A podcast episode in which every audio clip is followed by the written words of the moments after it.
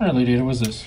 We are testing out uh, some new feathers here. This is our RP2040 Bones board, RP2040 basic with USB-C, buttons, 8 megabytes of flash.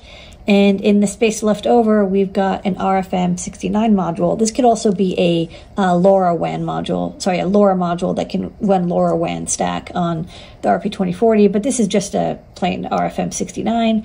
We've got a spot for a wire antenna, a UFL antenna connector, so it's good for uh, connecting larger antennas, a STEMMA QT, and I've got another one over here, and uh, if you back up a little bit, you'll see um, when I press the button on one, it uh, appears on the other one. So hold on, I'll, I'll fold this over.